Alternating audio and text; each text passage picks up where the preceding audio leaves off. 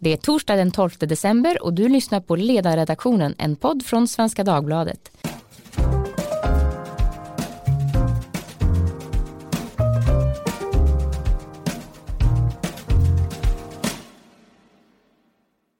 Jag heter Maria Ludvigsson och idag ska vi tala om årets person, nämligen Greta Thunberg.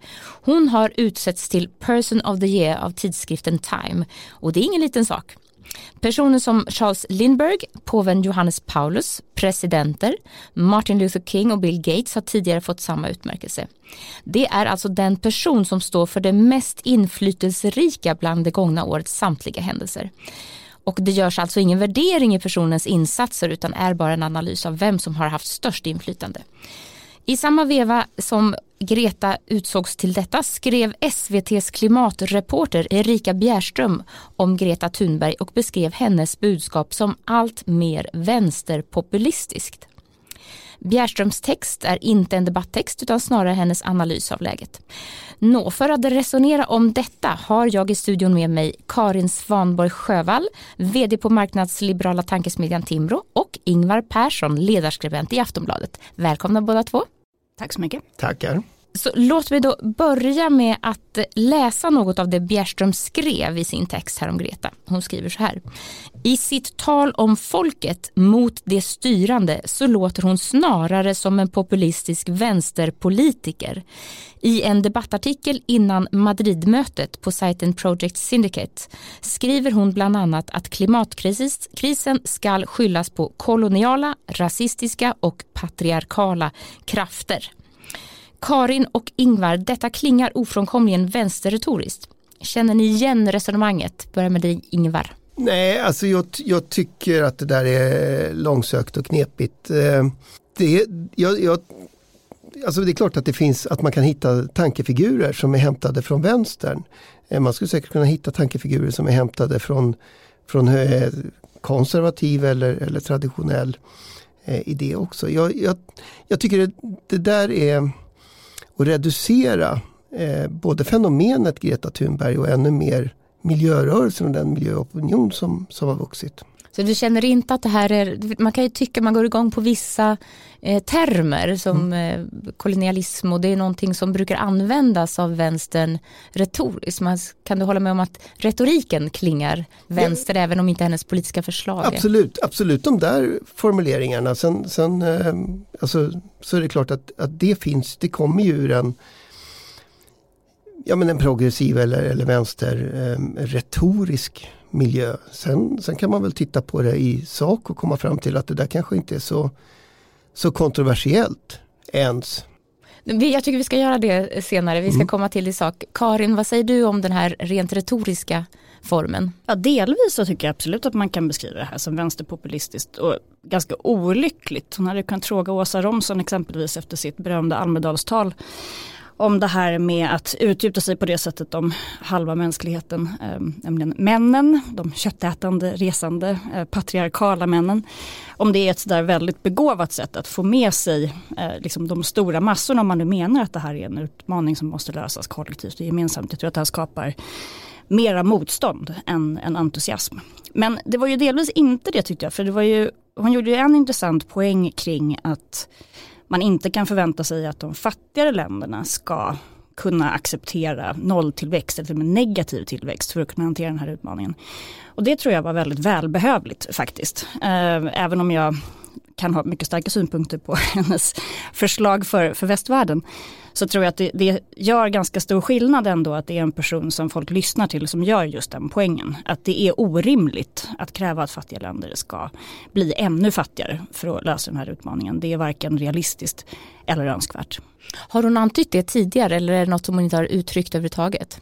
Jag tycker inte att jag känner igen det. Alltså jämlikhet har hon ju berört tidigare, men det här var första gången som åtminstone jag har sett eller hört henne prata om den frågan så specifikt som man ändå gjorde just i det här talet kring att eh, människor som nu och länder som håller på att resa sig ur armod eh, har berättigade krav på en fortsatt välståndsresa. Och för dem är det ju helt uppenbart att om de dessutom ska kunna klara de här klimatmålen och kunna gå över till de här dyrare teknologierna som krävs för att faktiskt få ner utsläppen på riktigt, då måste man tillåta tillväxt. Det finns liksom inget annat sätt. Ingvar, ser du också den motsättningen i att eh, rädda miljön men samtidigt låta människor lyfta sig ur fattigdom. Ja, men, och det tycker jag inte egentligen, det är klart att man kan lätt göra till en fråga om olika delar av världen. Eh, men det är ju också, det tycker jag är ett grundtema eh, när vi diskuterar klimatomställning också i vår, vår, vårt eget sammanhang, vårt eget samhälle. Alltså fördelningen utav, utav både kostnader och, och eh, vad ska jag säga, de resurser som ändå finns eh, är ju avgörande för hur det här kommer att falla ut. Men sen, sen tänker jag att man, alltså när det gäller just Greta Thunberg så får man ju ändå komma ihåg att, att vi pratar om en tonåring och en opinion som, som liksom har rest sig mot någonting man uppfattar som omvärldens ignorans eller, eller samtidens ignorans eller, eller sådär. Eh, och Eh, så, så att det är inte säkert att det är liksom Greta Thunberg som eh, politiker egentligen som är, är den som har fått det här priset eller som är, är den som har haft hela den här inverkan. Utan det är ju just Greta Thunberg som eh, katalysator för en opinion eller en, en, en oro. Sant, hon har ju blivit röst för många. Sen är det risken med det att bara vara en röst för en känsla eller en oro är att de som följer henne kan stoppa in i hennes budskap lite vad de själva önskar att höra. Och då kan man ju bli snarare till ett, ett um, instrument för både vänster och höger och ett intryck. Och det är väl det som många har efterfrågat. Och vad, vad vill hon med detta? Hon har mm. en, en upprörd ton och hon är med rätt engagerad och det är därför då hon har fått den här utnämningen. Men vad är det hon har för innehåll? Och det är här då som Bjerström har börjat titta lite grann. Bland annat den här debattartikeln som hon har skrivit där det finns uttryckligen ganska tydliga politiska eh, idéer om den konflikten i världen, alltså mellan rik och fattig och att det är problemet också vad gäller miljöpolitiken. Detta kan man ju, måste vi erkänna, känna igen även när vänstern diskuterar miljöpolitik, att det är också en, det är egentligen också alltid en klassfråga. Eller har jag fel, Ingvar, du som kan det här? Nej, allting är en klassfråga. Precis, även miljö. Ja, alla historien om alla hittillsvarande samhällen. Ja, och det är det hon är lite inne på. Jag vet att du inte håller med, Karin, men, men känner du igen att hon, han, hon verkar hamna där också om, om detta då är hennes budskap så att säga? Ja, dels är det klart att, att med den enorma framgång som hon har haft så kommer det komma en granskning också. Det är ju egentligen ingenting märkligt, men det som blir lite intressant när hon ändå väl, väljer att skilja ut eh, västvärlden från de fattiga delarna av världen mot varandra och, man menar, och menar att man behöver liksom tillämpa olika logik, så tror jag samtidigt att hon eh, kanske gör sig själv en retorisk otjänst, för då måste man ju ställa sig frågan hur det kommer sig att fattiga människor i den rikare delarna av världen inte skulle, varför man inte skulle behöva ta hänsyn till dem, eller varför nationella ledare i rika länder inte skulle så att säga behöva ta hänsyn till fördelningspolitiska effekter. Och då är vi tillbaka i tillväxten, för den logiken är ju precis på samma sätt även i rikare delar av världen. Att jag menar, vi, man kan prata om absolut fattigdom och man kan prata om, om relativ fattigdom, men det vi har sett i Frankrike med de gula västarna och som man kan se på, ja, på andra håll också är ju att det är väldigt svårt att föra en politik som straffar ut industrin och som leder till mindre tillväxt och som skapar mindre konsumtionsutrymme för människor som inte har så mycket konsumtionsutrymme från början. Och det blir ju lite svårt, tror jag, för de flesta i även den rika delen av världen som har det knapert att förstå varför just de inte skulle undantas från den logiken till skillnad från fattiga människor i andra delar av världen. Tro det eller ej, men jag känner igen det där från Göran Persson när han talade i, den här, i det här ämnet för några år sedan. När det var väldigt aktuellt att diskutera den rika världen, den fattiga världen. Vem ska ha rätt att bli rik? Eh, precis som vi har gjort. Och han var väldigt tydlig med detta, att det som socialdemokrat så menar han att det är viktigt att även de som idag inte har kommit upp till en högre ekonomiska nivå ska också ha rätt att göra det, oavsett vad det innebär då. Man kan ju också tänka sig att om den rika världen och den uppfinnande världen kommer fram till bättre ja, energikällor, att det kommer till glädje och tillgång även för de då som behöver lyftas ur fattigdom. Kan det vara något, Ingvar? Ja, men det är klart. Alltså jag, jag tror att vi kommer fortsätta prata om det här med tillväxt i, i liksom relation till hållbarhet. Därför att det är förmodligen ett problem. Men det, jag tror inte att det är ett, ett enkelt problem där man kan säga att det enda sättet är att sluta ha tillväxt. Eh, för att ta teknikutvecklingen så, så har jag ju skrivit en del om, om den svenska stålindustrin och den här jättesatsningen på, på hybrid. Eh, som ju handlar om att man med, med helt ny teknik eh, faktiskt ska, ska liksom kunna ta bort tio procent av de svenska koldioxidutsläppen i ett slag eh, när man är färdig.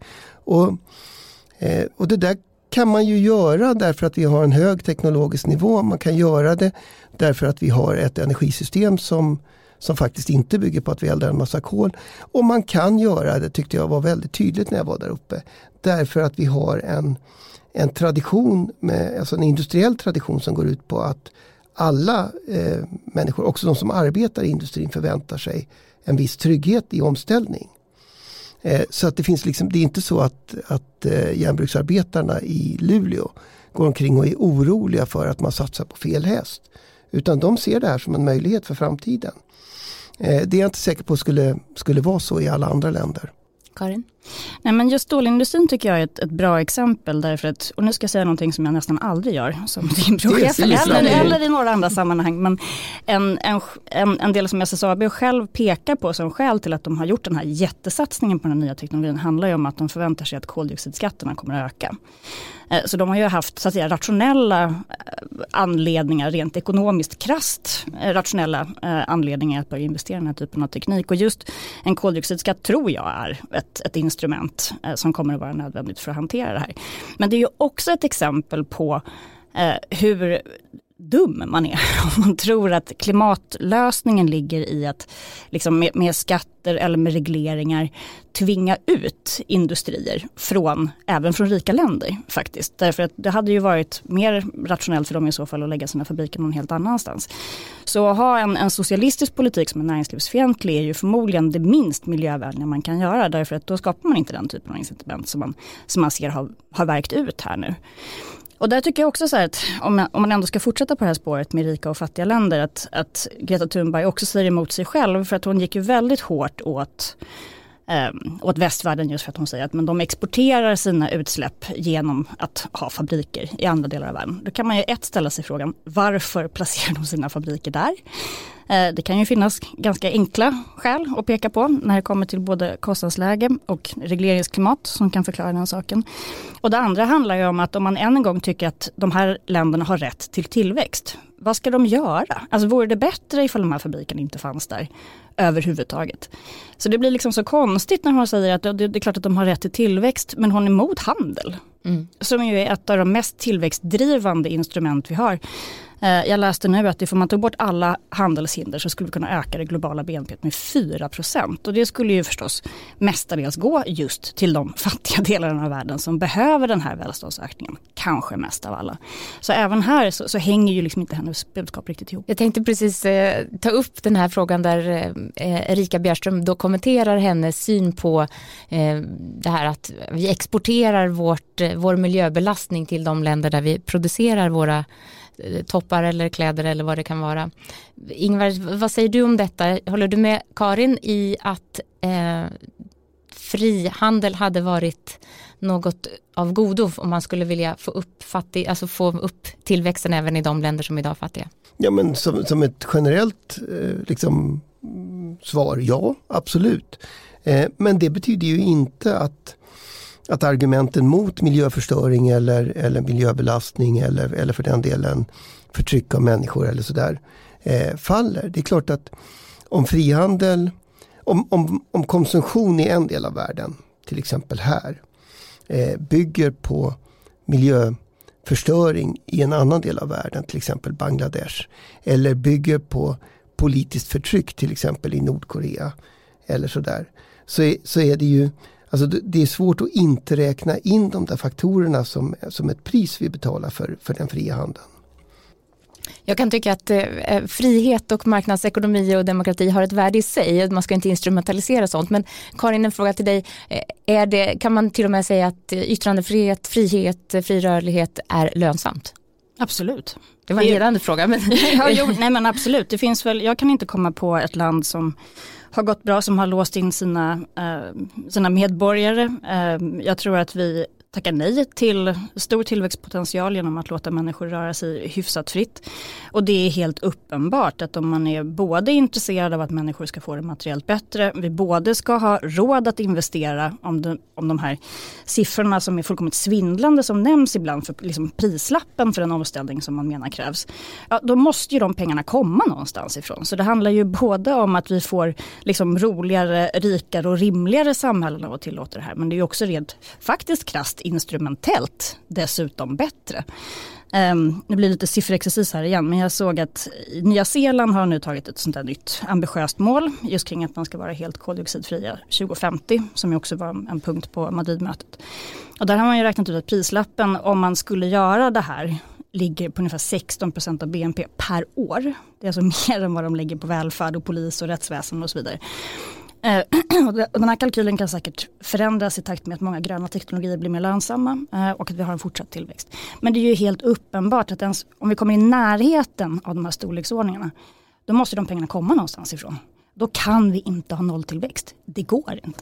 Det, det är samma, jag vet att det är Björn Lomborg som har skrivit om det här exemplet också. Eh, han har nämnt det precis som du hos oss. Och han säger att om, om det då från tjugo femtio skulle lyckas med den här, det här utsläppsmålet och det skulle hållas femtio år till, så skulle den totala temperaturminskningen bli till år tjugohundra eller tjugohundra blir noll komma noll noll två grader Celsius. Och på det sättet har han liksom satt ett, i och för sig ett statiskt pris på vad det skulle kosta då, men också till se vad är det vi får ut av det egentligen. Det kanske inte är den mest, den smartaste sätten. Sen kan man ju också resonera som så att det som idag är dyrt, dyr teknik är sånt som kommer att förhoppningsvis bli billigare om vi då har en god teknikutveckling. Men det här leder ju också till frågan om eh, Greta har ju varit en förebild för många och varit en röst, men ibland kan man ju undra vad är det hon vill då, mer än att det ska bli bättre. Så det kanske inte är orimligt att man som Bjerström börjar efterfråga ett politiskt innehåll. Alltså vad, vad har det här för implikationer? Vad betyder detta? Ser ni någon sån tendens att det blir mer och mer ett tydligt budskap, innehållsligt? Från Greta Thunberg? Mm, mm. Ja, men det, det, alltså på ett, i en mening så kan man väl säga att ja, visst, hon har varit en röst, men, men det hon har sagt hela tiden har ju ända från början, från första dagen har ju varit eh, ja men lyssna på vad forskarna säger. Men är de så enhetliga då? Finns det inte olika forskningsröster? Det gör det ju, men det här är väl en av de områden där man ändå måste säga att det finns en, en rätt stor konsensus med, med F N:s klimatpanel och, och så vidare. Alltså, det är nog många andra områden där det skulle vara lättare att säga att forskarna är oeniga på riktigt. Sen finns det ju alltid röster som säger emot. Annars vore det inte forskning. Nej. Nej, forskningen är enig om att, hur problematiskt det är. Men lösningen, Karin, är det något man är ense om? Nej, absolut inte. Alltså jag tycker ju inte att, att det här, alltså klimatfrågan i sig är inte en höger-vänsterfråga. Det är inte en fråga om det är sant eller falskt. Som sagt var, att, att det pågår en klimatförändring, att den är orsakad av människan, det är ju helt okontroversiellt. Så är det ju. Frågan är ju vad man ska göra åt det, så att säga. Och det är där det blir svårt. Och jag tror inte att det egentligen är rimligt att kräva lösningar av en sexton-åring heller, även om man blir inbjuden till alla de här fina mötena, utan det ansvarsutkrävandet måste ju komma från politikerna som sen ska ta demokratiskt ansvar för hur, hur, hur effekterna så att säga slår och fördelas. Um, men, och där finns det ju å andra sidan jättestora skillnader där, där jag tycker att det vore rimligare, om man nu menar att det här är ett problem som verkligen är på allvar, att man var mest intresserad av effekt. Mm. Det vill säga, hur får vi liksom mesta möjliga utsläppsminskning per krona? Och det är ju tyvärr inte där fokus ligger. Eh, varken tycker jag hos Greta Thunberg eller så många andra i miljörörelsen. Men, utan det är, det är väldigt mycket, liksom, det är otroligt mycket dyr signal- och symbolpolitik. Men politik är ju allt det här. Alltså det är effekt. Det är till slut där det, alltså de politiska strategierna kommer att mätas. Förlåt mig. Eh, Förstås, vilken effekt de får. Men det är också fördelning eh, mellan olika samhällsgrupper och i världen. Eh, och det är nog också ett inslag utav prestige. Alltså, man kan tycka vad man vill om det. Både nationell prestige och, och, och prestige, alltså politiker emellan. Eh, all annan politik har ju ett inslag av prestige. Så också den här skulle ju, har ju, liksom får ju det. Men det finns en, tycker jag, lite deprimerande tendens att, att det finns en, det finns ett samband mellan angelägenhetsgrad och, och effekt. Att, att för att få till stånd politisk handling så måste man göra en fråga angelägen, och för att göra en fråga angelägen så behöver man spela på känslor, och då behöver man, då behöver man göra problemet så dramatiskt som möjligt. Klimatfrågan är dramatisk i sig, men man kan, man kan göra den dramatisk på lite olika sätt. Eh, och problemet är att, att när man väl har fått upp den angelägenhetsgraden så att man börjar få till stånd en diskussion om vad man faktiskt ska göra, då, då hamnar man lätt i, i Thunbergs budskap om att ni borde alla ha panik. Och jag tror att om man menar att ett problem är på allvar, då är panik det sista som ska vägleda ens resultat. Utan då uppstår just risken att man å ena sidan har ett problem som är jättestort, och att man å andra sidan har en stor uppsättning lösningar som är uppseendeväckande men som kanske egentligen inte är särskilt resultatorienterade. Och då har vi ju inte gjort oss själva en otjänst. Men det här ligger ju liksom inbyggd i politikens väsen och i opinionsbildningens väsen, ja, för den delen. Och det är väl inte, det är väl inte så att det är, särskilt inte på ett globalt med ett globalt perspektiv, så är det inte så att, att det är liksom ett överskott på, på åtgärder eller, eller saker idag. Det är inte det som är det största problemet. En avslutande fråga innan vi avrundar är: hur viktiga är instanser eller institutioner som klimatmötet? Ja, jag tror, jag tror att de är viktiga. Alltså man ska heller inte, man ska inte, det är inte, det är inte bara där. Alltså det, det är lika viktigt det som händer i näringslivet eller, och inte minst i opinionsbildning i olika länders politiska system. Men jag, jag tror att det är viktigt att man, att man träffas, att man har de här förhandlingarna, att, att det finns ett, ett sorts tryck länder emellan, att, att den här konsensusen som vi är överens om existerar om att det här är en stor fråga eh, och som manifesteras organisatoriskt. Och det kan man ju säga, de här mötena är ett sätt att göra. Karin? Jag tror att de spelar stor roll för att hålla frågan på dagordningen. De bidrar med just en prestige som de var inne på tidigare. Det innebär också att det blir en prestigeförlust förstås ifall man har förbundit sig till någonting som man sen struntar i. Sen är det väl också rätt mycket av vad man kallar för vanity projects. Att det blir också ett sätt för människor att liksom projicera olika saker och, och, och stå på scen och sådär. Men, men som...